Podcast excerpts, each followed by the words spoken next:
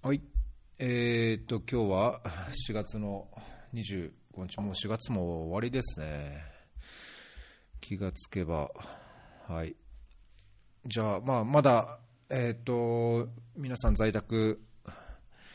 であんまり外出が自由にできないっていう状況なので、まあ、できればこのライブも聞いてくださってる方、コメントが、コメント、質問とかね、ツッコミとかあれば、ハッシュタグフェアリー FM をつけてツイートいただければ、なるべくお答えしますのでよろしくお願いします。はい、じゃあ今回174番目のエピソードになります。えーアフリカクエスト AI ハブのボンさん、横山さんにお越しいただきました。よろしくお願いします。よろしくお願いします。日本はもうだいぶ春めいてるんですか？外出できないとあれかもしれなそいうでけど。ですすね。ちょっと今日も外に出てないので、どんな天気、天気はいいですけどね、ゴールデンウィーク初日で、まあ東京駅は人が少ないというニュースが出てますけど、まあこのままちょっと外出自粛して、早く外に出られる出られる日が来ればいいなと思ってます。そうかうん。これ、ゴールデンウィークなんですね。20らしいですよ。だから水曜日が祝日だから、そう、ここから一応大型連休という扱いだそうです。うん。なるほど。そうかそうか。月火と木金を休んで、5日まで。さらに来週の5日、6日で、さらに来週の木金を休めば、14連休。それはいい、長いですね、本当ね。うんまあ長い、長い、長い。まあ、そもそもずっと家にいるよっていう、この1ヶ月ずっと家にいるよっていうね、仕事も家だしっていうのはありますけどそうなんで、すよね。うーん、そうか、まあね、経済的にもいろいろ影響はあるでしょうけど、まあしょうがないですからね、今はね。そうですね。もう耐えて、うんうんアフターコロナに向けて準備を進めるだけ。そうそうそうそう、そうですね、はいうん今、今できる準備をせざるを得ないですよね。そうそうですね。おいっす。今日はいろいろ、あの、アフリカクエスト、まあアフリカを中心にというところではあるんですけども、最初のちょっとアイスブレイクじゃないですけど、先々週、はい。先々先週、まあもうだいぶはい。前ですけど、あの、フェアリーも、まあこんな自宅待機というかね、外出が困難な状況なので、まあオンラインミートアップ、例のアフリカクエストのオンライン飲み会とかを何度かやって、あなんかこれフェア、ポッドキャストフェアリーでもなんかオンラインでやろうかなと思って、勢いで、あの、うんズームを有料会員になって、2回ぐらいオンラインミートアップやったんですけど、最初の時にうんボンさんにも出てもらって、はい。ファシリテーションまでしてもらって、その節はありがとうございました。いえいえいえ、さ僕も参加できて楽しかったです。ねえまあ、なんかやっぱりこう人数がある程度いて、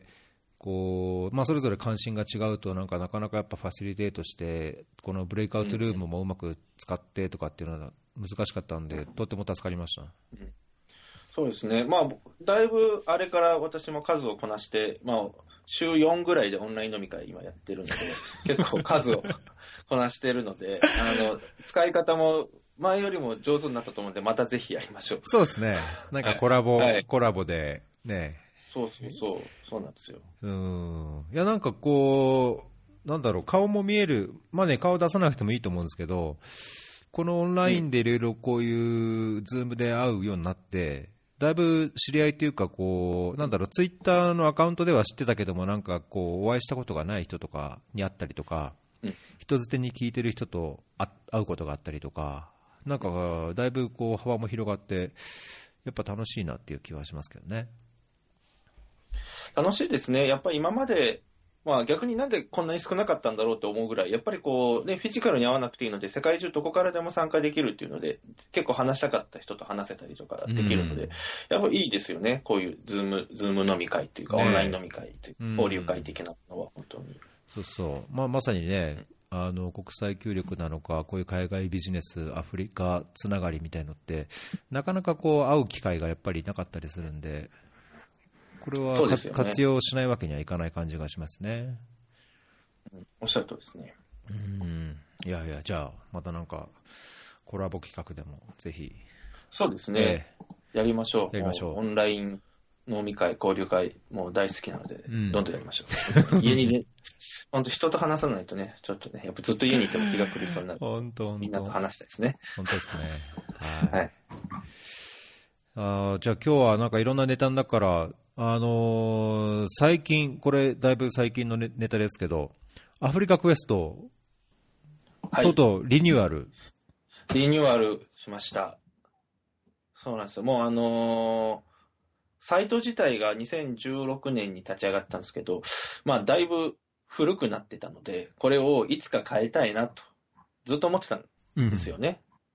で、まあ、と言いつつも、まあ、いろんな仕事とかあってバタバタしたので、結構これ大作業なので、うんもうあの記事も1500本あるので、なんか1個でもバグが起きると、まあ、いろいろめんどくさいので、それを、まあ、今回コロナの自粛のこのタイミングが、もうまさに、あ、ここでやらなきゃいけないと思って、一気にやったっていう感じですね。うーんまあじゃあ、なんだろう、こういう状況だからこそできた大変な作業だったって感じなんですね。いや、間違いないですね。うん。よく、僕、それ、それ、その文脈においては、まあ、良かったかもしれないですね。そうね。まあ、完全にリモートワークを今しているので、まあ、家で仕事ができるので、まあ、延長線上でこういう作業もできるので、非常にやりやすかったですね。うー。ん。このなんかホームメニューもね、その新着ニュース、まあ、ビジネス、あとアフリカも東西南北、あ東西はい。南部、中央、北か。で、こう、はい。地域ごとにいろんなこうニュース、あと国ごとの、国別のこうニュースのこう、なんだろう、整理がされてて、うんだいぶこう、パパパッとこう関心によってはね、ドカッと急に、いや、南部アフリカのザンビアにとか、見やすくなったですし、そうなんですよね。やっぱ過去1500本記事があるので、まあ、いろんな記事がありますけど、なんか全部埋もれてたので、うん。できればせっかくなんで、もうちょっと過去の記事も活用したいなということで、まあ見やすくなるし、僕も、ああ、こんな記事書いてたんだとかって、なんかこう、こんなニュースあったなってこう、結構、4年もやってると結構懐かしくなる。作業してて、今回。あの時アフリカこんなんだったなとかって思いながら作業しました。すごいコンテンツ量です。だけど、これね、見るとやっぱり。うん、まあよく、よく出しましたねっていう感じですね。まだ、え情報量が少ない国もあるので、ここはちょっと強化していきたいですね、今後。うん。うんこれはなんか今回作業してて、いや、今後どんな風にしたいなとか、今後のそのアフリカクエストをどういう方向に舵切っていくとか、なんかアイデアが出たりしたんですか？そうですね、あのーまあ、結局、あのーやっぱり、なんでしょうね、アフリカ原点に戻ろうと思ったのがやっぱり一つで、あのやっぱり忙しくなってくると、どうしてもこう作業になりがちで、とにかくアフリカの,、あの面白そうなニュースをだ出しとけばいいっていう感じなんですだったんですよね、最近まではやっぱり。ん。でもやっぱり、えーとまあ、それはそれで役割は当然あるんですけど、やっぱりこう設立、なんでこれを作ったんだっけっていう最初のところに戻ると、やっぱりこうアフリカにをはもっと身近に感じてほしかったりだとか、えー日本の人たちがアフリカに、まあ、挑戦とかいうか渡航をする、えーきっかけを作りたいっていうところがやっぱ最初の原点なので、でまあ、そういうことを、えーまあ、変わらず、まあ、どんどん進めたいなということで、よりそのアフリカ、特にあの4年前と比べて、まあ、アフリカの情報がだいぶ手に入れやすい環境が出てきたと思うので、そういう意味では、やっぱりその、あのまあ、ただただ情報を発信するだけじゃなくて、よりこの挑戦を後押しする、渡航を後押しするような情報だったりとか、仕掛けっていうのをやっぱり今後やっていきたいよなと。ある意味、さらに原点に戻っていくみたいな感じですね。当時はやっぱり他の SNS、まあツイッターとかノートとか、まあ他のアフリカ系のウェブサイトとかっていうのもやっぱりそんなに活発ではなかったので、うん総合的なことをやらなきゃいけないっていう使命はあったんですけど、今はもういろんな人たちがいろんなことを発信しているので、逆にまあアフリカクエストだからできるところっていうのも、まあ今後はちゃんとやっていきたいかなと。うんうんうんうん。そうすると、やっぱりそのアフリカクエストっていうところと、あのまあ、次のネタにもありますけど、AI ハブっていうところがやっぱりこう、なんだろう、両輪じゃないけど、こうだいぶ密接に関係してくるところなんですかね。おっしゃる、おっしゃる通りですね。なんで、あの、なんていうんですかね、アフリカクエストとか、まあ、あとアフリカビジネスラブっていうイベントをやってますけど、うんまあ、今オンラインですが、基本はフィジカルにやるっていうのが、あの、リアルでやるっていうのがあれあれなんでテーマなんですけど、まあ、リアルと、まあ、オンライン上でこういうえーきっかけを作る中で、まあ、具体的にやっぱりこう、アフリカで何かしたい人たちを、まあ、つなげて、えー後押ししたいっていうのが、まさにこのアフリカクエストイノベーションハブ、AI ハブというオンラインコミュニティですけど、まあ、ここができたことによって、まあ、アフリカクエストの活用というか、まあ、価値がちょっと、使い方がいろいろ広がったのかなというふうには思いますね。うんうんうん。この、あの AI ハブについて、じゃあ、なんか突っ込んで、ぜひお話聞きたいんですけど、この AI ハブ、まあ、入ってる人はね、よく分かってると思いますけど、はい。ま、全く知らない人が、え AI ハブってなんじゃらほいって言ったら、なんか、そうですよねどういうふうな説明されてるんですか？えっ、とですね、AI ハブは、まあ、えーいわゆる、えーオンラインサロンと呼ばれるものなんですけど、カテゴリーとしては。うん月額でお金をいただきながら、クローズドなコミュニティで、えーアフリカをテーマに、えー情報交換だったりとか、まあ、プロジェクトなんかやりましょうというのが、まあ、大きな立て付けなんですが、えーまあ、これを作った、なぜこれが必要なのかなと思ったのは、やっぱこう、なんですかね、いろんな、コミュニティが世の中にはたくさんあるんですけど、えっ、と、まあ、やっぱ気軽に相談できる人っていうのが意外と周りにいなかったりだとか、えー、結構一人で戦ってる人がいたりとか、なんかそういう人たちがアフリカを、まあ、やりたいと思ってる人の中でも、やっぱ私の周りにもたくさんいて、これみんなで情報交換をしたりとか、えー、つながっていくことによって、もうちょっと、あの、よりアフリカに挑戦しやすくなるんじゃないかなと。いうような思いがずっとある中で、まあこういうオンラインサロンっていうようなそのカテゴリーがだいぶ市民権を得てきたので、これをアフリカクエストでやると、まあ面白いんじゃないかなと。僕がちょっとやりたかったことかなということで、まあ今回これを作ったということですね。で、簡単に何やってるかっていうと、をちょっとご紹介すると、うん。まあ、一番わかりやすいのは、まあ、アフリカに関する情報、まあ、今回で言うとコロナのこともそうですけど、まあ、そういうのを適時、情報を共有したりとか、交換したりだとか、それぞれの取り組みについて、自分自身がやってる取り組みについて共有したりをするのが、まあ、一番のメインで、まあ、その他にも、えっ、と、オンラインでちょっと勉強会みたいなことをやったりだとか、みんなで一緒に、えービジイベントを作ってみたりだとか、あとさっきも名前出ましたけど、オンライン飲み会ですね。それぞれやっぱりこう、住んでる国も違えば、好きな国、関心のある国も違うので、やっぱりアフリカって広いので、まあ同じテーマでも、その人たちが集まって話すだけで、やっぱめちゃくちゃ面白いよなと最近すごく感じているので、うん。そういう情報交換とか、エチオピアだから、エチオピアだからこうだよね、ケニアだからこうだよねって話ができるのは、結構その、じゃあケニアで何かやる上でも、改めてケニアのこの、なんですかね、えーことを理解できるので、非常にこういう情報交換って大事だなっていうので、まあ、オンライン飲み会は今、このコロナ禍もあるので、あの週1で今やってますけど、まあ、こんな感じで、交流はもうとにかく、メンバー間の交流は進めていきたいなと思いますね、今後も。うん。うん、これ今、50人ぐらいいるんですか、メンバーって。今はメンバーは50人、はい、50人を超えてますね。これ、いつでも随時募集中？はい、いつでも入れます。あの一応月額費なので、月初に入ると若干得っていうのがありますけど、はいうんい。つでも、いつでも入っていただいて、その場ですぐに、えーメンバーとして、すべての過去、いろいろ動画とかも作ってますけど、そういうメンバーの中だけで共有されたコンテンツとかっていうのもすぐに全部見ることができる。うん。じゃあ、このキャンプファイヤーグッドモーニングのサイトから、はい。えーポチッと支援者になるっていうとこ入ってって、メンバーになると、じゃあそのもろもろのそのメンバーコンテンツにアクセスできる。っていう感じなんですねおっしゃる通りです。うんはい、そうで。す。そうですね。あと、まあ、もう一個お話ししたいなと思ったのが、この、えーアフリカイノベーションビジョンファンドっていうのが、まあ、このコミュニティの一番、えっ、と、なんですかね、肝入り企画っていうのがあるんですけど、これは普通の、まあ、ちょっとサロンとは違う、違うのは、その、月額費でお金をいただいてるんですが、まあ、当然ながら運営にいくつかお金がかかっているので、そのうちの半額は運営費としていただいてるんですが、残りの半分は、えっと AI ハブファンドとして常に積み立てておいて、あの定期的にこういうピッチコンテストみたいなことを開催して、メンバーのプロジェクトに対して、まあ、お金を支援をすると、まあ、還元をしていくと。いうようなプロジェクトをやってます。今まで2回やったんですが、ちょうど昨日、昨日かな、第2回の発表会を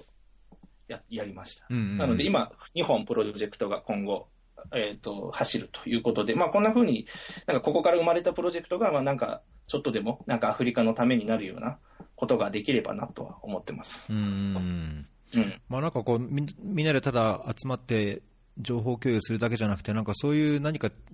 コミュニティの中から作っていくっていうのを、まあ、そのみんなでこう集めたお金というか、ねう、ん会費をそういう活用するっていうのは、とっても面白い考え方ですね。そうですね。なんか今だ、今ではなんかいくつかやってるところがあるみたいですけど、うん、当時はなかったので逆にそうね。こういうのいいなと。うん。なんか部活みたいな感じにしたいんですよね。なんかオンラインサロンっていうと、なんかこう主催者のカリスマ性で集まって、なんかファンクラブみたいな感じのが結構多いんですけど、うんそうじゃなくて、なんかアフリカに興味がある人たちが、なんかアフリカで活動するためにはなどうどうすればいいかなっていうのをみんなで集まってで、そこにちゃんとみんなが部費を払って、その中で活動をどんどん作っていく、そのお金を使ってっていうような、なんか部活っぽい感じにしたかったんですよ。まあ、町内会じゃないですけど、なんかそういう、そういうコミュニティにしたかったっていうのが最初の設計としてあるので、うん。うん、どうですか、もう運営、ええーっと AI ハブ立ち上がってこれ1年ぐらいですか、そろそろ。まあ、えもうすぐですね、6月で1年になりますね。これ今まで、今のところ、どうですか、その最初のこうビジョンっていうか、イメージにどこまで近づいてるっていうか、まあ、そこを通り過ぎて、さらに思った以上にいい方に行ってるとかってあるかもしれないですけど、ボンさんから見て、どんな、どんな感じ持ってます？そうですね、そういう意味では、まあ、まだまだコミュニティの可能性って結構たくさんあるなと思っているので、そこのポテンシャルをまだ生かしきれてないなっていうのがあるので、まあ、今後いろいろ仕掛けを考えているので、うん。打っていきたいなというのは当然あるんですが、まあ、ただ一方で、特に最近のオンライン飲み会なんか見てると、やっぱりどんどんどんどんこう今まで、あのさっきもそのツイッター上で知ってたりだとか、そのリアルで会ったことない人たちが、やっぱこの AI ハブっていうコミュニティを通じて、すごく横のやり取りが増えてきたりとか、うんほ自分たちがやってる活動とこうコラボをし始めたりとか、やっぱこうコミュニティならではのこうつ強さっていうのが、だいぶできてきてるのかなと思ってきてますね。うんまあ、これは1年やってきて、うん、だいぶ、なんかこう、AI ハブのコミュニティっていう、なんかちょっとずつ、まあ、カラーみたいなのが、ここ、ここのあたりで最近できてきたのかなという印象を持ってます。うん。うん。いやーこれあふ、仮にアフリカ、興味ない人っていうのは、入ってもやっぱつまんないですかね、アフリカが軸だから。アフリカに興味がない人が入ると、どうなんでしょうね。ただ、アフリカに強い人というか、あの、アフリカ好きが多いので、うん、でも、そういう意味では、バックパッカーで旅行したいとか、アフリカの音楽とかカルチャーに興味があるとか、なんかそういう文脈がちょっとでもあると、多分すごく面白いと思います。うん、ねあとはうんいいわゆる国際協力的なもので、貧困とか、そういう歴史とかを勉強してて、そのテーマの一つにアフリカが例えばあるとか、なんかそういうのが、ちょっとでもアフリカが関わってた方が、あの楽しいかなと思います。結構やっぱマニアックな情報が飛び 飛び交う。確かにね、あんまりまあ全く興味ないっていう人は、まあ確かにね、入る、あのーまあ、ポチッとこうね、お金もかかるもんだから、そうならないっていうのはあるかもしれないですけど、なんか入った入ったことで、こうよりアフリカにこう染まっていっちゃうとか、こう足が抜けなくなっちゃうっていういい意味いい意味でね、なんかあるある気はしますけどね。うん世の中にこんなアフリカに、まあ、クレイジーな人がいるいたんだっていうのが、多分こういうところに来れば分かりますよね。まあ、実際ね、やっぱり行動してる、行動したり住んでる人も、このコミュニティには多いので、うん、実際ね、そのそのあたりの話も今後なんかやりたいって人は聞けたりするんで、うん。うん、結構、ね、あの、クローズドだからこそ言えることってあるじゃないですか。確かに。うん。うん。これはね、やっぱ結構大事だし、僕もやっぱりいろいろ仕事柄、いろんな情報を持っているんですけど、まあ、アフリカクエストにまだ公に書くほどでもない話だったりとか、うん。裏付けが取れてなかったりとか、まあ、で、まあ、最最先端のまあアフリカのビジネスってどうなってるんだとか、その日本のまあアフリカに対する政策とか、その方向性ってどうなってるの、まあ、結構ちょくちょく情報が入ってくるので、そういうのもやっぱりどういうふうにシェアをしたらいいのかっていうのは、やっぱ公上ではできないので、こういうプライベートできちんと知ってる人たちに対してだと、ちゃんと情報公開ができたりもするので、うんうんうんうんうん。なので、まあ、だから、どんどんマニアックになっていくんですけど、そうすると、ね、情報が。誰誰得な情報がどんどんこう入ってくるんですけど。いや、だけどそこが、そこがいいですよね。そこがミソというかね。そうですね。だからアフリカで何かしたいとか、いつかアフリカに行きたいって人にとっては、多分まあ、ない、まあ、他にないので、ここまでやってるのが、実際。うんうん結構コアな人たちがいるし、まあ、今後もコアな人たちをゲストに、えーと、お呼びしたりだとか、で今後はもうちょっと,、えーと、会員でない人もこう楽しめるような、要は今回のオンライン合コンじゃないですけど、うん、AI ハブのメンバーが中心となってやるんだけど、オンあの外の外のいる人たち、ちょっと興味がある人たちもこう入ってきてもらうような、外向けのイベント、半分外向けのイベントみたいなのも、今後はちょっとやりたいなと思って。うん。これ、ちょっと聞きたいっていうか、まあ、答えづらかったら、あの、はい、はいごにょごにょごにょでいいんですけど、あの最悪編集で カットというか編集しますけど、はい、はい、あのアフリカクエストと、なんだろう、似たようなっていうんですかね、最近もう一つ、オールアバウトアフリカってあるじゃないですか。あのーはいね、すごい、なんだろう、似たようにこう記事がいっぱいあって、はい、メディアとして、えー、いろんな情報があって、かつ、まあ、イベント的なこともいろいろしてるっていう意味では、すごい似てる感じはするんですけども、まあ、なんか以前もなんかそうやっていろんなメディアが、アフリカを扱ういろんなメディアが出てくること自体はとってもいいことだし、というふうにおっしゃってた気はしますけども、なんかこの、こう、どんどんどんどんアフリカに関するメディアとか、あるいはアフリカの情報に触れる機会っていうものがいろんな形で今、増えつつある中で、アフリカクエスト的に、なんかそこの横のつながりなのか、はい、なんだろう、こう、はい、どういうふうに関係を持ったり、まあ、競合していくっていうこともあるかもしれないですけど、そこら辺はなんか、ボンさん的にどう見てるんですか、まあ、可能性としてもそうだし、まあ、いろんなこう、まあ、リスクと言わないまでも、なんだろう、チャレンジングになることもあるかもしれないかなと思う、はたから見て見てると思っちゃうんですけど。はい。えーとですね、オールアバウトアフリカさんについては、えっ、ー、と、さっきも伊藤さんにおっしゃっていただきましたけど、こういうふうにいろんなアフリカのメディアが出てくるっていうのは、あの、すごくいいことだと思ってますし、むしろもっともっとこういうのができた方がいいかなと思うぐらいです。まあ、そうすることによって、まあ、アフリカに触れる接点も増えるので、すごくいいよなというふうに思ってます。で、まあ、それがまあ一応大前提ですけど、えっ、ー、と、競合するかどうかっていうと、まあ、若干、その、なんですかね、コンセプトというか、方向性が若干違うので、うん、まあ、いろんな角度のアフリカの情報があっていいんじゃないかと思ってるんですよね。で、まあ、今回の AI ハブのオンライン飲み会、オンライン飲み会というか、えっと、合コン、オンライン合コンについても、オーラバウトさんに今回載せてもらってますし、まあ、お互い当然ながら横の連携はしていきましょうというか、あの、オーラバウトの運営の稲川さんとか、あと、コリンさんとか、まあ、当然ながら仲がいいので、いろいろお話ししたりとか、えっ、ー、とね、1年半ぐらい前かな、のアフリカビジネスラボにも、オールアバウトアフリカの稲川さんと来て、僕と編集長対談とかイベントもしてるんですね、うん、過去に。なので、まあ、もうちょっと連携を進めていきたいなっていうのは、当然ながらあります。で、若干違いで言うと、読者層を多分狙ってる層が若干違うっていうのはあって、アフリカクエストのメインの読者って25から35なんですよ。ほほはい、なので、30代前後の人が、まあ、よく見ていただいている。で、これはどちらかというと、多分ビジネスとか、具体的に多分何かしたいとか、なんか調べてる人たちがアフリカクエストにはよく来ていただいてるんですよ。なので、まあ、僕が編集長っていうのもあるんですけど、やっぱアフリカクエストってビジネス視点が結構強いんですよね。で、今後ちょっと国際協力目線も入れていきますけど、まあ、そういうところ、ソーシャルとかビジネスとか、まあ、具体的に何かやってる人たちとか、何がアフリカで起きてるんだろうなっていうニュースをやっぱ中心に発信をしていくっていうのがアフリカ、えー、アフリカクエストで、ねうん、オーラバタアフリカさんは、えっ、ー、と、まあ、ニュースもあるんですけど、やっぱりいいなと思うのは、現地に行ったことのある人たちが、こう、ブログというか、レポートを書いてるんですよね。なので、そ実際その人がそこに行くときのやっぱりこう参考情報、一つの、えーと、事例として、この人たちがアフリカでこういうことをしてるんだとかっていうのが、特にあの若い人、学生だったりとかが、まあ、ボランティアとかインターンとかで行かれてる方とかの記事がすごいたくさん上がっているので、そういうのを見てると、あ、僕もいけるんじゃないか、私がもいけるんじゃないかっていうような、こう思思わせるような記事が非常に多くて、やっぱいいいいなと思いますよね。そういう意味では、多分オーラバートアフリカさんとかはターゲット層を、えーと、大学生とか高校生とか、まあ、20代前半とか、ちょっとまあそのあたりに置いてるんじゃないかなとは思ってるんですけど。なるほどね。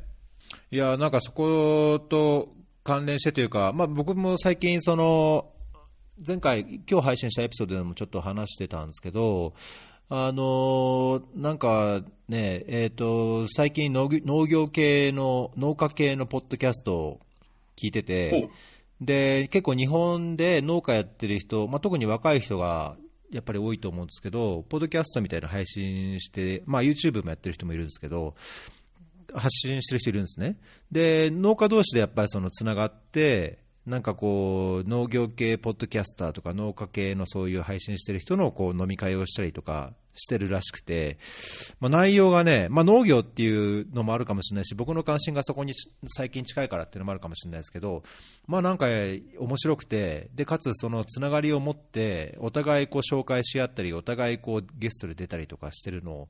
見てると、まあ、なんかそういうつながりっていうのが、さらにこうなんだろうその分野とかあ業界にもこう理解が深まるし、いいなっていうのをなんかぼんやりと感じてて、うん、で例えばなんかこのフェアリーみたいなポッドキャストでも、まあ、国際協力なのか、なんだろう開発課題や社会課題に対するこう取り組みなのか、まあ、そういうものにやっぱ関わってる人がいるいる中で、まあ、日本のこう報道を見てると、そういうやっぱ第一声の人たちって横でつながってると思うんですけど、まあ、そうじゃない、もっと本当、個人個人がつながるようなきっかけっていうのを、まあ、ポッドキャストみたいなメディアなのか、こういうオンライン飲み会みたいなものなのか、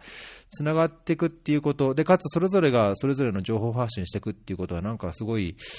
いいことじゃないかなとぼんやり思ってたんですよ、うん、ななので、なんかこういうアフリカっていうのを一つのこう切り口というか、アフリカっていうものを扱うメディアや関係する人がつながるっていうのは、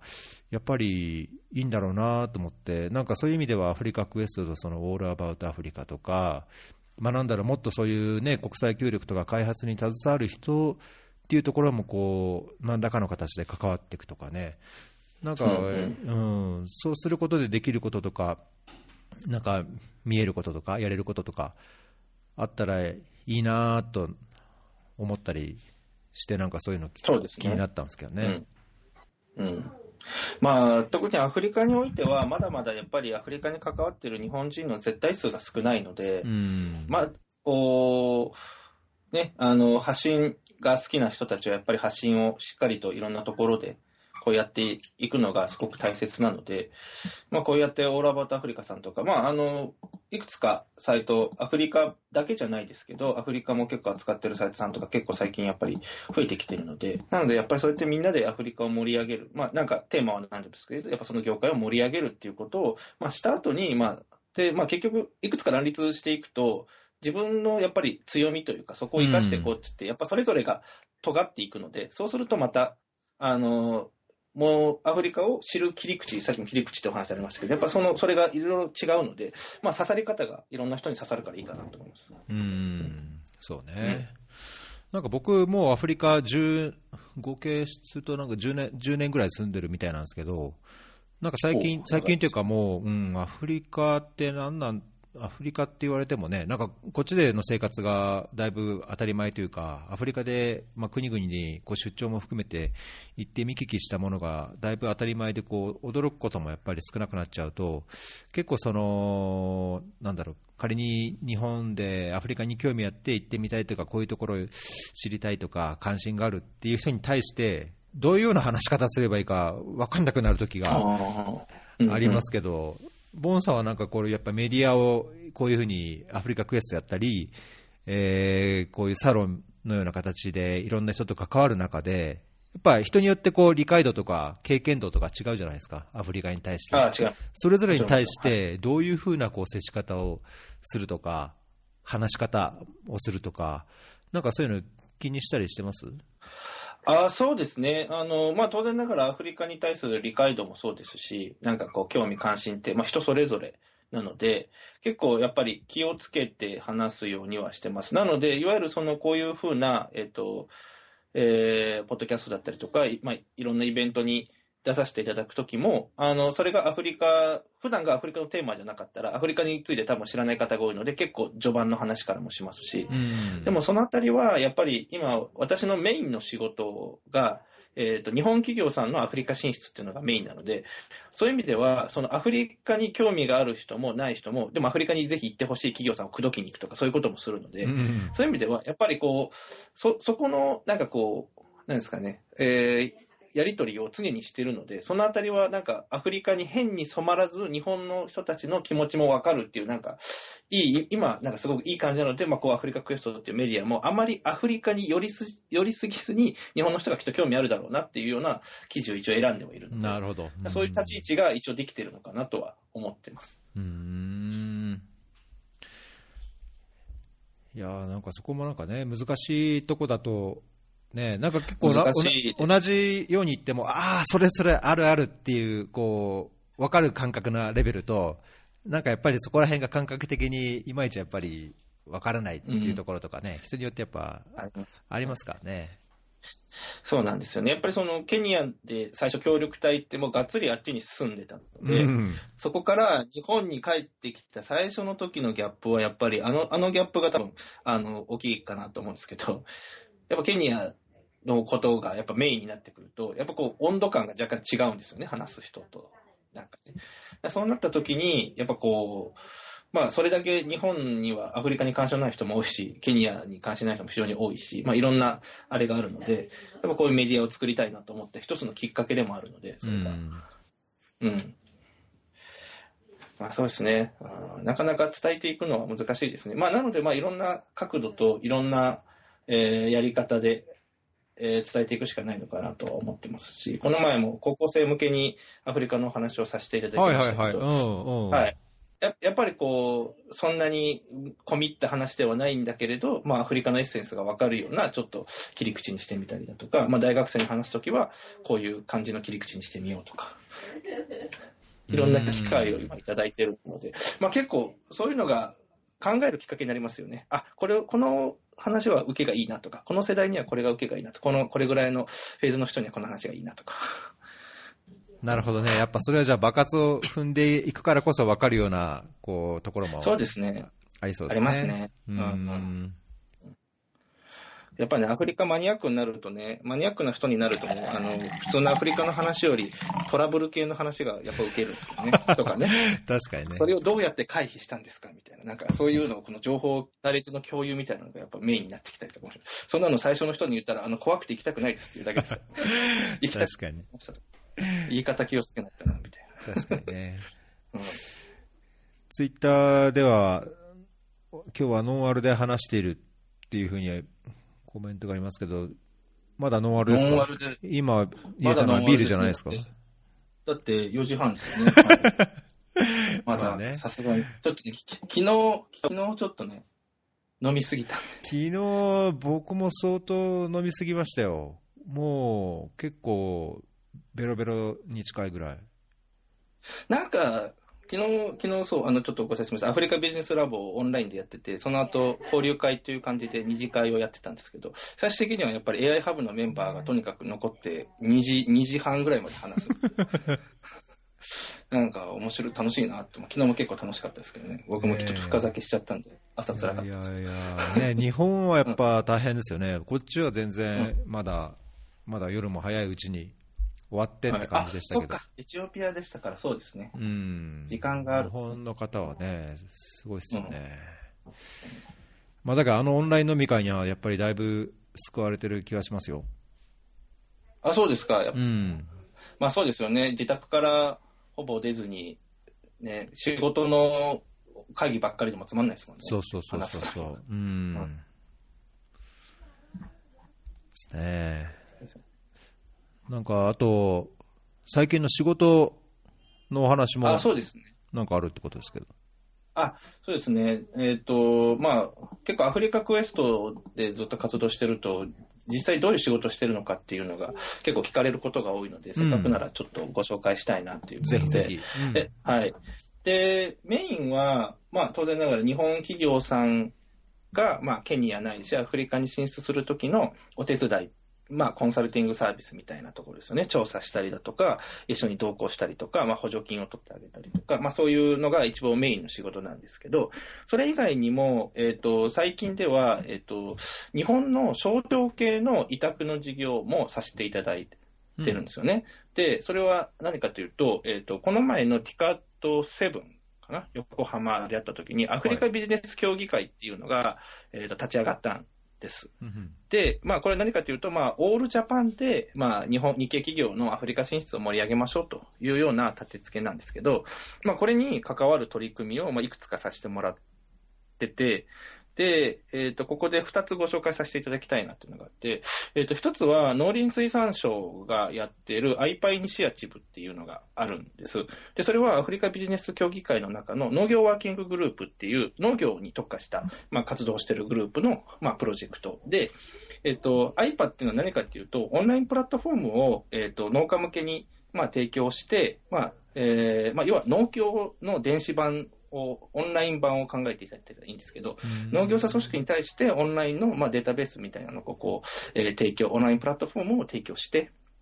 えーまあ、農家さんがいろいろお金の融通ができたりとか、信用蓄積できたりとか、で、そのプラットフォームに日系企業さんも、えー、プロダクト載せれば売れるよねとかって、まあ、そういう色大きいコンセプトがあるんですけど、この iPA イニシアチブを、えっ、ー、と、どの国で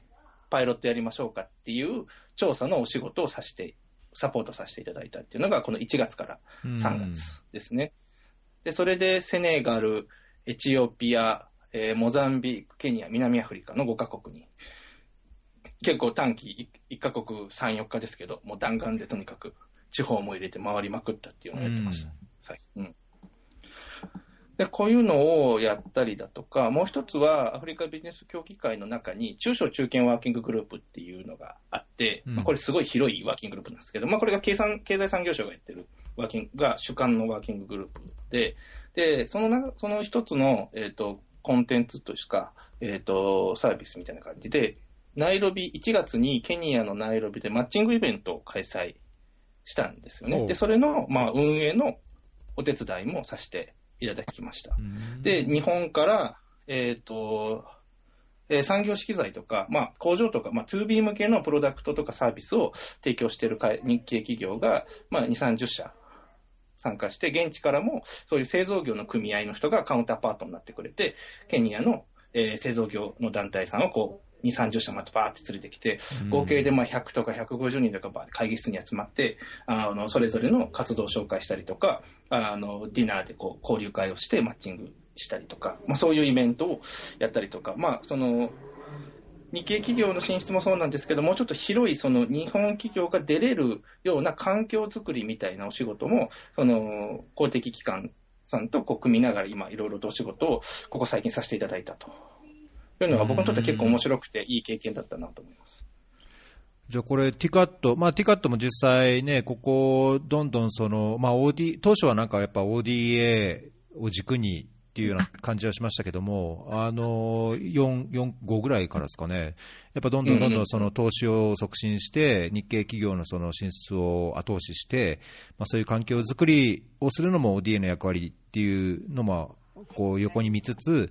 まあ、まさにその民間企業っていうのがすごい中心になってきたなっていう印象は、個人的には持ってたんですけど、この、はい、その IPA とかも、はいはい、まあ、その農業分野、えーとまあ、SDG にも触れつつ、まあ、イノベーションで農業で、かつそこに、えー、日本のこう取り組みを生かして農民のエンパワーメント、付加価値化、ね、生産向上。で、農業を底底上げする上で、まあ、そういう IT テクノロジーを、まあ、日本の使えるところをこうさらに活用してっていうようなものを持ってるってことなんですかね、これ。おっしゃる通りですね。うん、面白いですね。そうなんですよ。まあなんか結構、まあ、だいぶティカット7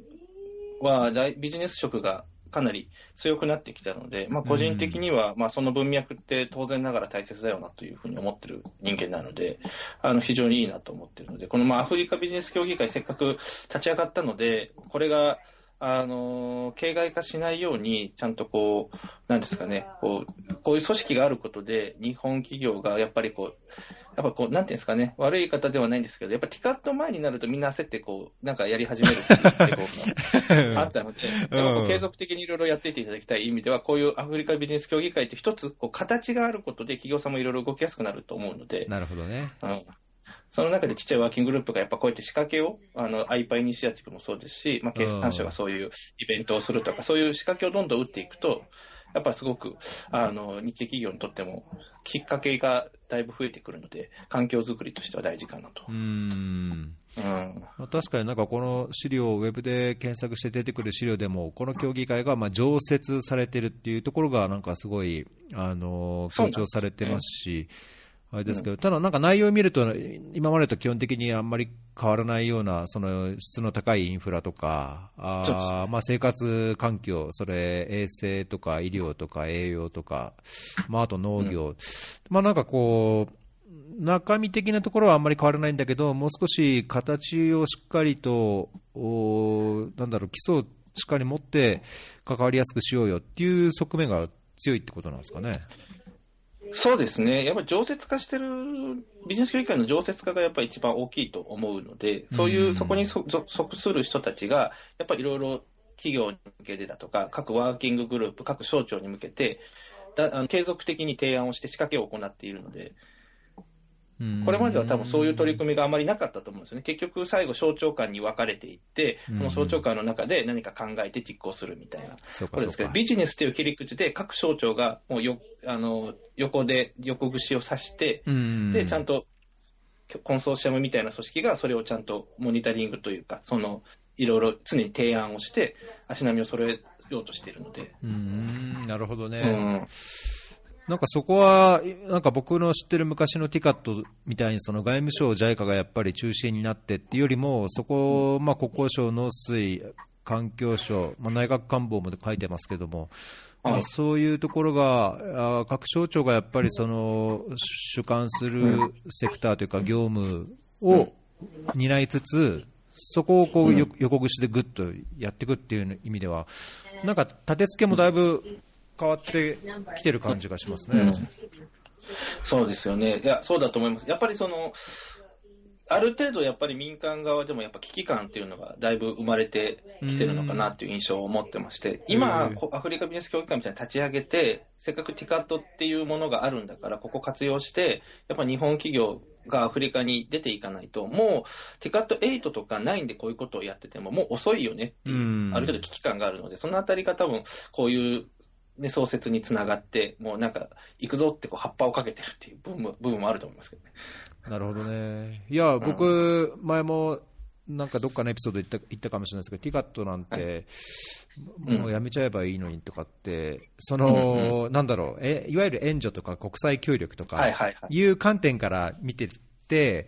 見て、で、かつ、そういう場において、そのビジネスとか民間のその進出っていうのがだいぶこう前面に出てきたときに、なんか ODA とか、まあ、特にやっぱ僕なんか水と衛生だから、なんかそういうビジネスでやっぱりできることもあるとは思いつつも、もっとそれ以前に、なんだろう、もっと、なんつうのかな、そういうお金にならないけどもやらなくちゃいけないサービスっていうところも実際あると感じてたから、まあ、そういう観点からすると、いや、ティカットって、えまだ、まだやるの？みたいな あれだったんですけど、まあ、こういうふうに、あの、軸が変わってきて、かつ、その、各省庁や民間企業の関わり方が変わってきて、まあ、ティカットそのものにも、こう、いろんな変化が起きてるんであれば、まあ、その時その時に、やっぱりできることとか、必要なことはあるのかもしんないなと、ちょっと前向きに。うん、まあ、そうですね。まあ、区切りは大事かなと思いますけどね。なんか、うんあの、そこまでもうお金をかけてやるものでもないかなと、個人的にも思うんですけど、なるほどね。ただまあ、はい。定期的に3年に1回やってるっていうことで、やっぱりこう、この3年みんな何してきたっけってこう振り返る機会が定期的にあって、まあ、アフリカの波って、あの、例えば Google の検索キーワードとか見てるとすごく面白いんですけど、アフリカってやっぱティカット、アフリカの検索ってティカットに合わせてこう増減するんですよね。なので、やっぱティカットになるとアフリカのニュースが増えてくるっていう現状があるので、3年に1回ぐらいアフリカを思い出してくれる人たちが多分増えるのかなと思うんですけど、まあ、そういう、なんか、まあ、ティカットに変わるものでもいいんですけど、なんかそういう大きなイベントというか、国際会議みたいなのは、あった方がいいかなとは思いますね。うんまあ、中身ちょっとどうするかはちょっとね、またあれですけど、まあ、ビジネスティカットもね、3年に1回間でやってますけど、経産省とジェトロが主管して、まあ、なんかいろんな取り組みがあるので、ね、ちょっと、いいものにしていかないとおっしゃる通り、まあ、ティカットどうするよって思ってる人たちも結構多いと思うので。確かにね。確かにね。おいや、なんか、ボンさんの仕事が垣間見えてよかったです。はい、ありがとうございます。まあ、こういうことも一応やってます。ねまあ知ってる人は知ってるんでしょうけど。そうそう。なんか、アフリカクエストやって、オンラインで飲んでて、あとめっちゃ火鍋食ってる人っていう印象しかないらしいので、この前会った人に、よ横山さん、ポンさんってあれですよねって、ケニアで火鍋屋やってる人ですよね。いや、火鍋屋はやってないっす、みたいな。火鍋はやってるけど、みたいな。でまあ、いろんな、こう、イメージがあるのかなと。はいまあ確かにね、ツイッターで見てると、あ、今日火曜だったかみたいな、あ、火鍋の日かみたいな。そうそうそうそうそう。それしか、火鍋のツイートしか普段しないんで、ちょっとね。はい。一応仕事の話、こうちゃんと仕事してますよっていうこともちゃんと、ね、うんせっかくなのでお届けできたらなっていう感じですかね。はい。まあやっぱじゃあこういう点で見ても、その、日本の、まあ、省庁、あるいは企業の進出っていう観点からも、やっぱり、あれですね、横山さんのその存在感っていうのはやっぱ強いんですね。いや、やりがたいことにね、やっぱこう、日本とアフリカをこう、どんどんつなげていくっていうのも、結構、なんていうんですかね、こう、ウェブだけでできること、個人でできることもあるし、公だからできることもあって、うんやっぱそこの取り組みに、えっ、と、まあ、今回のティカット7も、結局、サブ、なんだっけ、サイドイベントを含めて10本以上多分え出てるんですけど、まあ、そういうふうに、ちょっとずつ、そういう立場からも関わらせていただけるようになったのは、ここ1、2年の結構、ここ1年ぐらいの変化なので、個人的にはやっぱりそういうところからも、あの、僕が持ってる、えー知見とかを提供できればいいかなと思ってたので、非常に今は楽しいですね。なんかこういうところからも、なんか貢献していきたいなと思いますね。おほうん。じゃあ、どんな、まあ、旅行、旅行って言うとあれかもしれないけど、まあ、いろんな形でアフリカにやっぱ興味ある人は、アフリカクエストをトントントンと訪れて、もう少し、あできればもう一歩踏み出したいと思ったら、AI ハブ、アフリカクエストイノベーションハブに入って、もっとこう生の情報と人間関係を作りつつ、アフリカに近づいていってっていう風になっていくといいですね。いいっすね。なんかそういうところの支援がしたいですね。で、うん私も、まあ、コロナが終わればまたケニアに戻りますので、まあ、ケニアから来る人を迎え、ケニアなら来る人を迎え入れたいなと。うーん。うん。いやー、いいっすね。今後なんかその、なんだろう、3年とか5年とか、まあもちろんね、その、アフリカも変化がどんどん早いでしょうし、まあ経済的なものもね、いろんな、こう、波っていうのはいろいろ、いい波もあれば、こう、悪い波も来る時もあるでしょうし、今回みたいにその、新型コロナで移動やビジネスっていうものも制限されるようなこともあって、今後3年ないしは5年とかでこう見てる方向性とかビジョンとかこうなっていきたいなみたいなものは持ってるんですか？えっ、と、そうですね。中中短、まあ中長期の目線で言うと、まあ私も今ケニアで、えっ、と、仕事をしてて、えっ、と、まあ今コンサルとかそういうサポートのお手伝いの方が、サポートみたいなお手伝いがすごく多いんですけど、まあ自分でもう一回やっぱり、えー事業を、まあ、ちゃんと作りましょうということで、まあ、去年ぐらいからちょこちょこやってるんですけど、今コロナで止まっちゃってて、まあ、だからこそ今ちょっとまた事業計画練り直して、まあ、僕自身もいわゆる事業会社をケニアでもうちょっとしっかりやりたいなっていうのがあるというのが、あれですね。あまあ、コンサルも好きなんですけど、やっぱり自分でビジネスしたいなと思う、うん結構そういうタイプなので、まあ、それは引き続き、えー挑戦をしていきますというところと、あとはやっぱりこういう活動を今させていただいているので、もっとこう、いろんなセクターをつなげていきたいなって思ってます。アフリカにおけるですね。で、それは私が、えっ、と、NGO のプラスの理事をさせていただいていることもそうですし、やっぱりその、アフリカっていうテーマにおいても、やっぱり、えービジネスだったりとか、国際協力だったりとか、えー民間企業、国連機関、観光庁、まあ、いろんな人がいろんな、えー思いでそこにやってるので、やっぱその人たちをうまくつなげて、何か社会課題を解決できる、まあえーコレクティブインパクトじゃないですけど、まあ、そういうような、えー取り組みみたいなのが、僕の立場だからこそできることがあるのかなとは思ってはいます。うんうんうんうんね結構やっぱり何かの間に入ることがやっぱり多いので、やっぱり、で、まあメディアもやってるので、基本的にはこう、常に中立の立場でどこでもいるので、うんそのあたりの立場として、なんかもう少しいろんなセクターをつなげながら、アフリカを盛り上げていく。日本とアフリカをもっと盛り上げていくっていうことをまたやっていきたいなと思いますよね。うん確かにね、コレクティブインパクト、前もミートアップの時におっしゃってましたね。そうですね。これがやっぱり大事かなと思ってます。うんうんもうちょっとね、僕は現現地にもうちょっと入れる時間を増やしたいなと思うんですね、そういう意味では。なるほどね。じゃあなんかそういう先を、まあ、思考性を持ってやりつつも、なんか今日もいくつか告知というか、お知そうらせが。ですね。あの、お知らせ、えっとね、め最近、まあ、コロナで自粛ムードはありますけど、いろいろだから準備を進めているので、あの、お知らせしたいことはたくさんあるんですが、うん今日は、えっと、3つだけ、あ、いいですよ、いっぱい。ご紹介。もっともっと。あ、いいですか？あ、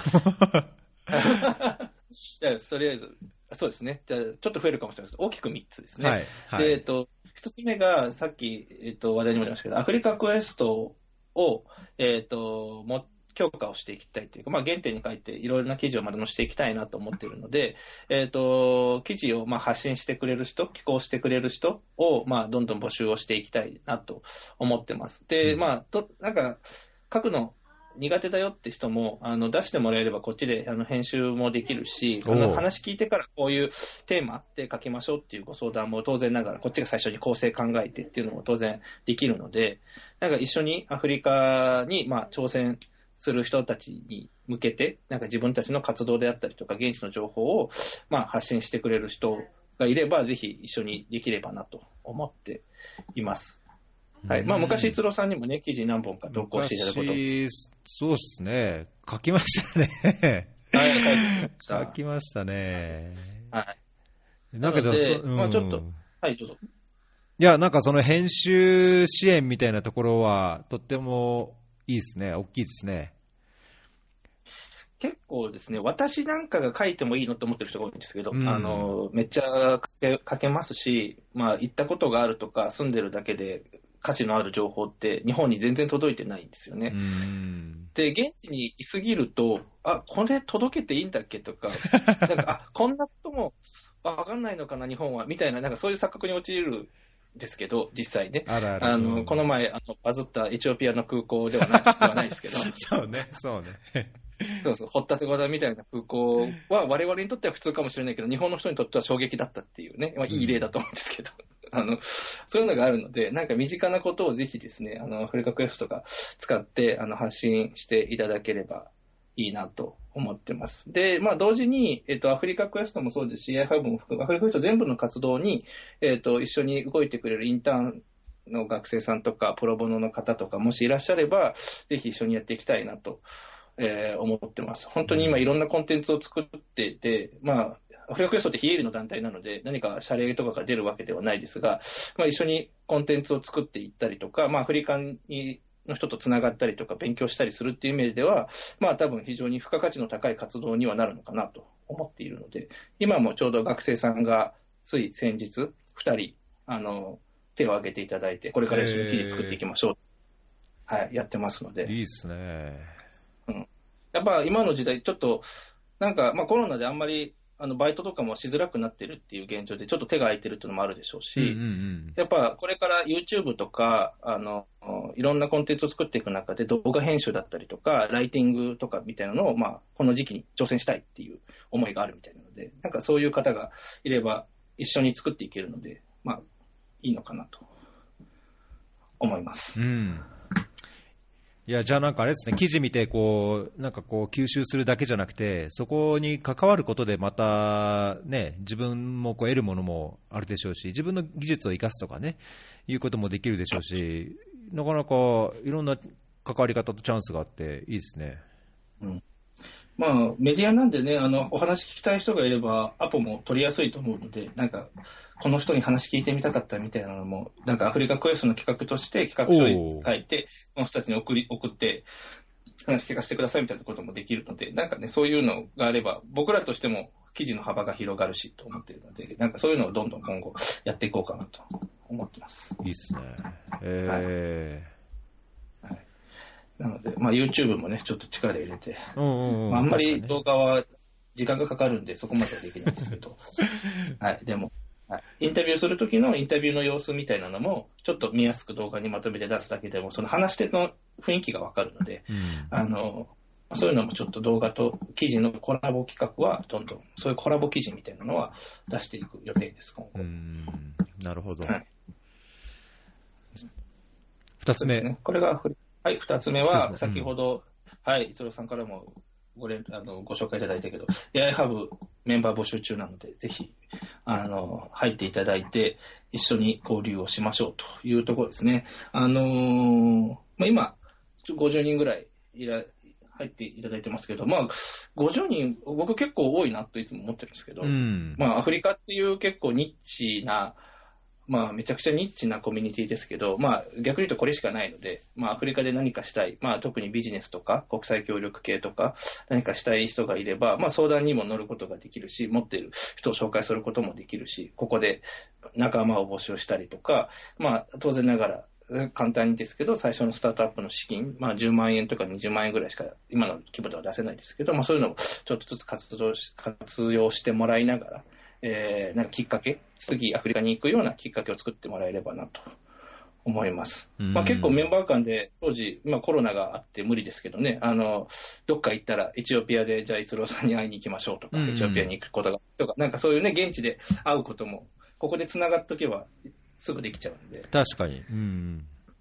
そうですね。そういうやっぱネットワークっていう意味でも、ね、まあ、情報もそうだし、人のつながりもそうだし、なんだろう、勉強会というか、なんかいろんなこう知識や、なんだろう、見方を、ね、得るっていう点でもあれだし、そうですね、僕も、まあ、入って、なんか、やっぱり楽しい、楽しいですけどね、なんかもう少し時間を、やっぱ関わるメンバーとしては、なんだ自分自身、やっぱ時間を作って、自分からもインプットすることもあったりとかね、そういうのやっぱりできるともっといいんだろうなと思いつつ、いつも受け身なんで、ごめんなさいっていう感じはししちゃいますけど。い やいやいやいや。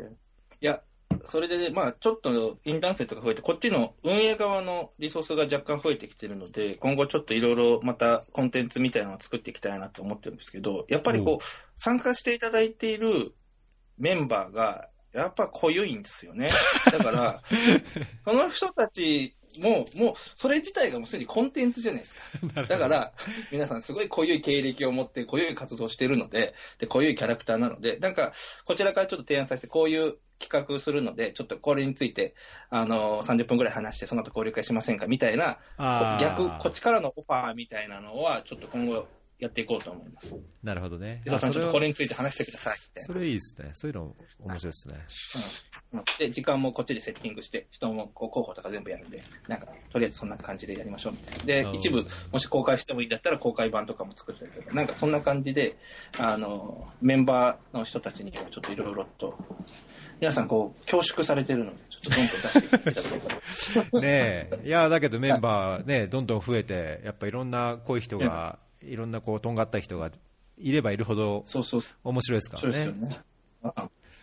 なので、ちょっと、そういう意味でも、ちょっとまあ、AI ハブも引き続き盛り上げつつ、あのメンバーも同時に募集しつつということをや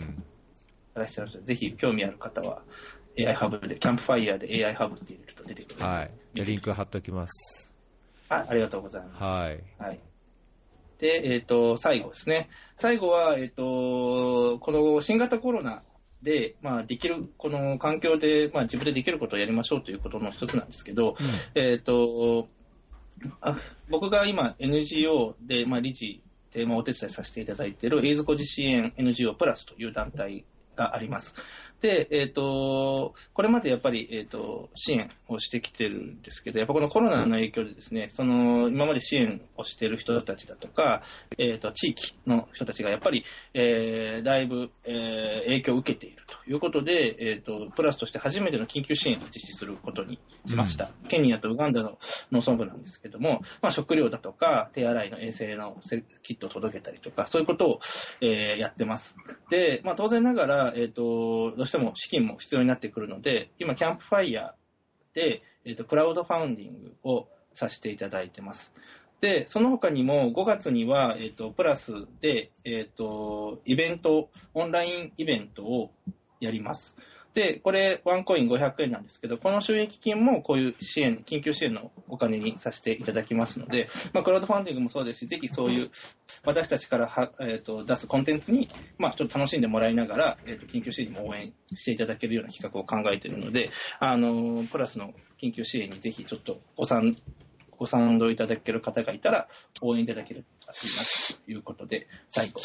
この告知をさせていただきましたと。うんで、同時にアフリカクエストでも今、えっ、と、アフリカの、まあ、こういうコロナに関わっているような団体さんにまあ寄付をしていこうということで、これから当面やるイベントの収益金は、えー寄付金、支援金としてあの寄付をしていきましょうというような取り組みをしてますので、まあちょっと僕としてなんかアフリカに対して今いろいろいけない現状ですけど、まあ新型コロナ大変なので、まあ感染抑制に対してなんかできることがないかなということで、こういう取り組みも今やらせていただいてます。うんこの、あれですね、プラスのやつは、クラウドファンディング、えっ、と、キャンプファイヤー、グッドモーニングだけじゃなくて、えー、ヤフーのネット募金からもできるやってます。ヤフーのネット。僕もやってます。はい。えーいや、だいぶどちらもね、あのー今、寄付されてる方が増えてるみたいですけども、内容としては、これはあれなんですね、えーと食料とお手が洗えるような環境整備をするってことですね。おっしゃるとりです。感染予防と食料整形支援の2つですね。はい。うん、いや、本当、これは今、まあ、エチオピアでもだいぶやってますけど、まあ、ケニアの僕、感染状況とか知らないですけどね、やっぱりその手が洗えないっていうことだけでも、だいぶ感染リスクが、まあ、市内感染、国内感染が広がってくればということではありますけど、まあ、あれだし、食料もね、今、バッタがやばいそうんなんですよ。バッタもいるんですよね。うんそう。全然ニュースになってないんですけど、アフリカ、ケニアはバッタもやばいんです。そうそうそう、今、砂漠飛びバッタ、今ちょうどこっち側に来るのかな、この 4, 4月、5月ぐらいですかね、そうそう、戻ってくるんですよね。今、戻ってくるところなんですよね、でだいぶ今、確認されつつあって、えーまあ、食料支援、まあ、通常の食料支援だけじゃなくて、その栄養失調、栄養状況の悪い人たちに対してのその食料支援も今、緊急課題なので、まあ、まさにね、このプラスのやられてることは、ちょうど今、今まさに必要な支援ということでね、さすがですね。いやいや、まだ足元の支援しかできないですけど、まあ、とにかくね、あの、地域も関わってる人たちのに対しては、まあ、できることをやっぱこうやってやらないとなと、今は。うん、なかなか、やっぱ、首首都の経、首都の経済がやっぱ止まってしまうと、一気に地方にもその影響がやってくるので、あの、それだけで売り上げが下がるとか失業するとか、まあいろんなことで、やっぱり地方って結構大変な状況にも今あるので、うんこういう支援っていうのがやっぱり一つ、あの、形としては必要なのかなと思ってまそうですね。す。うんあの、門田さんにもぜひ、あの、出てくださいって言っといてくださいよ。あそうですね。ちょっとこの話、本田さんに詳しくしていただきましょう。いやそうええいや、なんかね、年末、去年、年末くらいだったかな、なんかちょっと連絡して、久しぶりに、なんかお話しませんかって言って、あ、ぜひぜひ、ちょっと忙しいんで、年明けたら、と言って、で、僕もなんかメッセージを送ったりはしたつもりなんですけど、なんかこう、ぷつっと しちゃってるんで、もし気が向くようであれば、ちょっと言って、本当に言っときます。はい。はい。理事、理事もこれ、もうされて1年、一年ぐらいでしたっけ？そうですね。もう1年経ちましたね。はい。うん2019年の1月からさせていただいてるんで、はい。どうどうですか ?NGO の理事。まあ、どこまでね、僕が役に立ってるかっていうのはちょっとわからない部分はあるんですけど、まあ、なんですかね、その、現場もそうですし、現場で活動してる人間でもありますし、やっぱこう、ウェブメディアとか、えっ、と、いろんなイベントとかをやってるので、そういう意味では、まあ、今回のプラスの、えー、なんですかね、広報も、えっ、と、アフリカクエストでももう、全面的にサポートしましょうということで、お手伝いさせていただいてますし、イベントの、えっ、と、オンラインイベントの、まあ、どういうふうに作ればいいかみたいなところも、まあ、すでにアフリカクエスト、ビジネスラボで何回かやってたりもするので、そういうところを、まあ、あの、共有させてもらったり、こういうやり方がいいんじゃないか、みたいな。まあ、だから、まあ、ちょっと僕が持ってる知見で少しずつ、まあ、貢献はできてるのかなと思いますけど、うん。個人的にはすごくやりががいがあるんですよね、やっぱり、こういう活動っていうのは。うん。もうちょっと、もうちょっと踏み込んだところまでいければいいなといつも思ってるんですけど。えー、だからやっぱあれじゃないですか、現地にいるっていう、理事ってね、やっぱ日本にいてとかっていうのもあるでしょうけど、まあ、理事の一人が現地にいて、現場も知ってて、まあ、アフリカもよく知ってて、まあ、そのプラスの活動するウガンダやケニアのことも、まあ、よく知ってるとかっていう立場にいるっていうのも、なんか結構、プラスの影響がありそうですけどね。うんうん、そうですね。なので、まあ、せっかくなので、えーまあ、今のプロジェクトもそうですし、まあ、今後、あの、新しいプロジェクトを作っていくときにも、まあ、ビジネス目線だったり、現地目線でコメントとか、ードバックさせていただいたりとか、で、まあ、プラスが今後、えっ、と、活動をしっかりと継続して大きくするためにも、やっぱり広報だったりとか、まあ、ブランディングもそうですよね。確かに。あの、はい、そういうところを、まあ、ファンドレイジングとかも含めて、ちょっとアフリカクエストとかを活用しながら、えーサポートさせていただこうかなと思ってます。なんか理事っぽいですね、それは。いや、どうなんでしょうね。ちょっとね、理理事、最初理事、どうですかって言われたときに、いや僕理事とかなったことないんで、うん。ネットで理事とわっと調べましたからね。理事って何すんだろう。NPO の理事って何やんだろうみたいな。そうそうそうそう、僕、僕でいいのかしらみたいな。僕、そんな、できるかな、理事みたいな。っていうのをね、ちょっと調べたりしましたけど、はい。ちょっとずつは、あの、いろいろできることをさせていただいてますね。いや、だけど今おっしゃったことってね、やっぱりその、ボンさんがやってる、横山さんがやってることを持ってるものが、その、ね、NGO 組織として、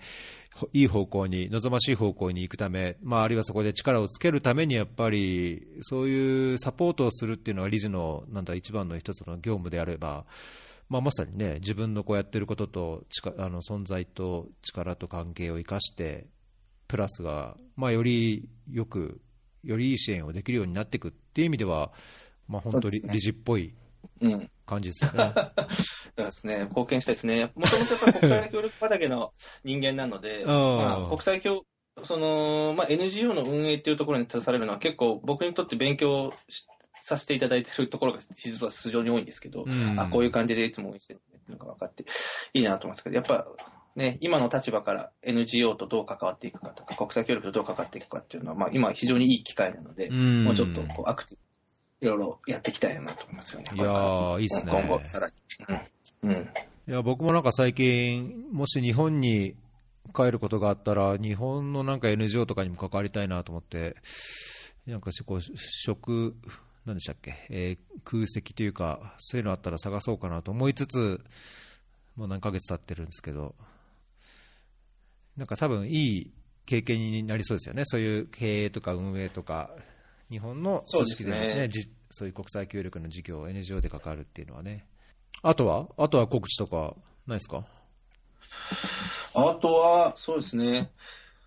まあ、配信が、これライブ、そうですね。あ一応、5月、あとイベントおがいくつかありまして、ええまず、まあ、これ直近ですけど、明日はオンライン明日ね、うん、明日はそうですね。うん、。はいい、やりますっていうので、まだ参加者募集中で、今なんか続々と来てるみたいなので、マジっすか？あのはい、あの、お、もちろん、シングルであれば素晴らしいですけど、まあ、恋人だけじゃなくて、アフリカに行くね、仲間を見つけるっていうこともおそらくできると思いますので、うん友達作りの場としても活用して。もらえればなと、はい、お家で参加しましょうといううことで、ん。はい、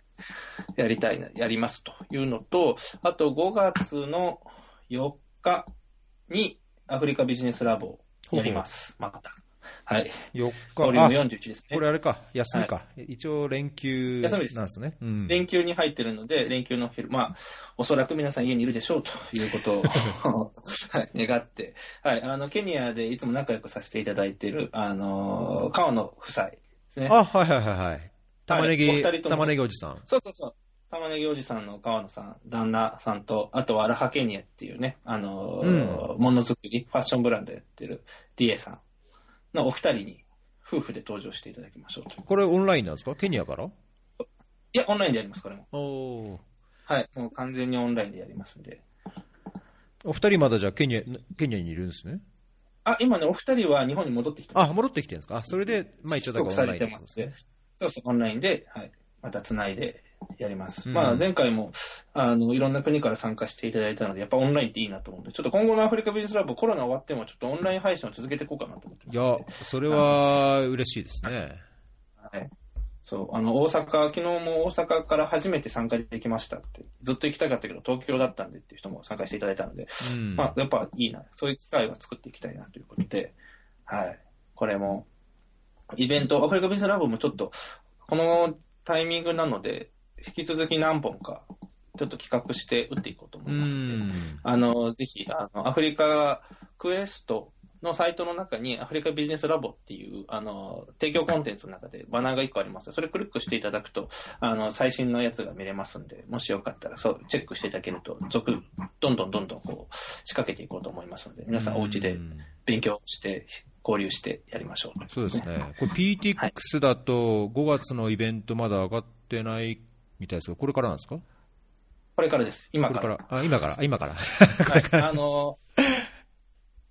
えっ、とね、1時間前に決まりました。ああそうなんですか5月4日の2時からやりましょうっていうのをホクホク1時間前に。はい、ホクホクの、ね。ホクホクですね、じゃあ。はいじゃあ、ホクホクネタが早く届くように僕もなるべく早く編集して。あそうなんですえーそうですね。はい。ありがとうございます。あの、あと、と遠い話はもうないかな。うんまあそうですね。なんか、いろいろやってるので、なんか一緒にできることがあれば皆さん一緒にやりましょうということで。うん。うん。じゃあ、迷わずにツイッターではい。ボンさんに連絡して。はい。いつでも、あの、DM は開放してますので、いつでも連絡ください。ツイッターで。はい。じゃあ、そそんなとこですかね。そうですね。はい。ありがとうございます。はい。いやー、なんか、だいぶ、てんこ盛りというか、もりもりで、はい。ちょっとすみません。長くいろいろ話させてもらいました。いやー、楽しかったです。なんか、聞いてくださってる方もいますけど、なんか、オンラインだから聞けるようなコメントとか質問があればと思ったんですけど、ないですかね。はい。ザキヤマさんは聞いてんのかな、まだ。見てくれちゃうね。うん。おそらくノンアルでってさ、はい。ノンアルで話しております。はい。まだ。飲みながら話すとね、まだちょっと言っちゃいけないことばっかり言いそうで、ちょっと怖いですよね。こういう時はうね。ん。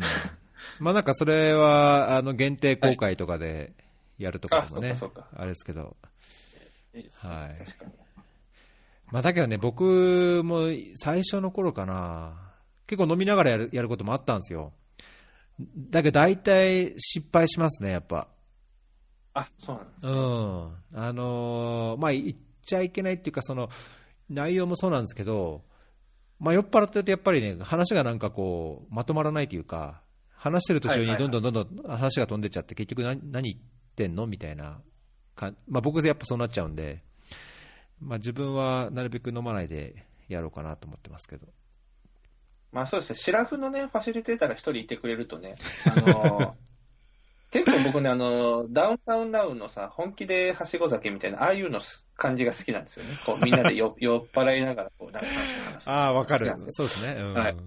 そうそうそう。ああいうのは結構好きなんですけどね。でもあれっておっしゃる通りで、ちゃんとファシリしてくれる人がいないと、もうただ楽しいだけの回になって、そう見てるね。人を置いてけぼりになって。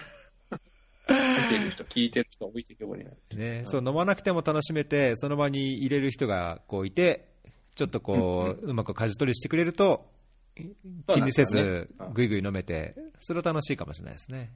そうそうそう。うん。まあなんかそういう、じゃあ、えー、コラボ企画をじゃあ、はい AI ハブと一緒にオンライン飲み会しながらとかね。これ、この前ね、ズームの録音を試したんですよ。ズームで、えーっと、ズームでつないで、なんか、あのーこの前のなんだっけ？ビジネスラボみたいに、公開、はいはいはいはい。公開収録オンズームみたいなのもちょっと先週試して、ちょっと音声、音質的に多少違いがあるかなっていう気はするんですけど、まあ、できなくはなかったんで、なんかこう、録音して配信するっていう音声コンテンツ扱いのところをなんかフェアリーでいただいてとかっていうのはなんかできなくはないかなっていう気がしますけどね。そうですね。いいですね。いや、なんかもっとこうオンラインでできることも結構最近あるなと、改めて思ってて、ちょっといろいろ、なんかね、ズームの使い方も含めて、まあいろんなね、あの、アプリというかサービスがあるので、なんかこれ使ったらこういうのできるよねとか、まあズームだからできることもできないこともあるので、なんかちょっといろいろ試したいなと思うって、ちょっとん。企画を考えますので、ちょっと、フェアリーさんともちょっとコラボをまたお願いします。ぜひぜひ。はい。はい。じゃあ、あとはじゃあ、飲み会で。あと今日はは飲み会で。今日は飲み会ないですね。今日はないです。はい今日は自粛で。今日は自粛で、また明日、明日も飲み会。俺 明日から、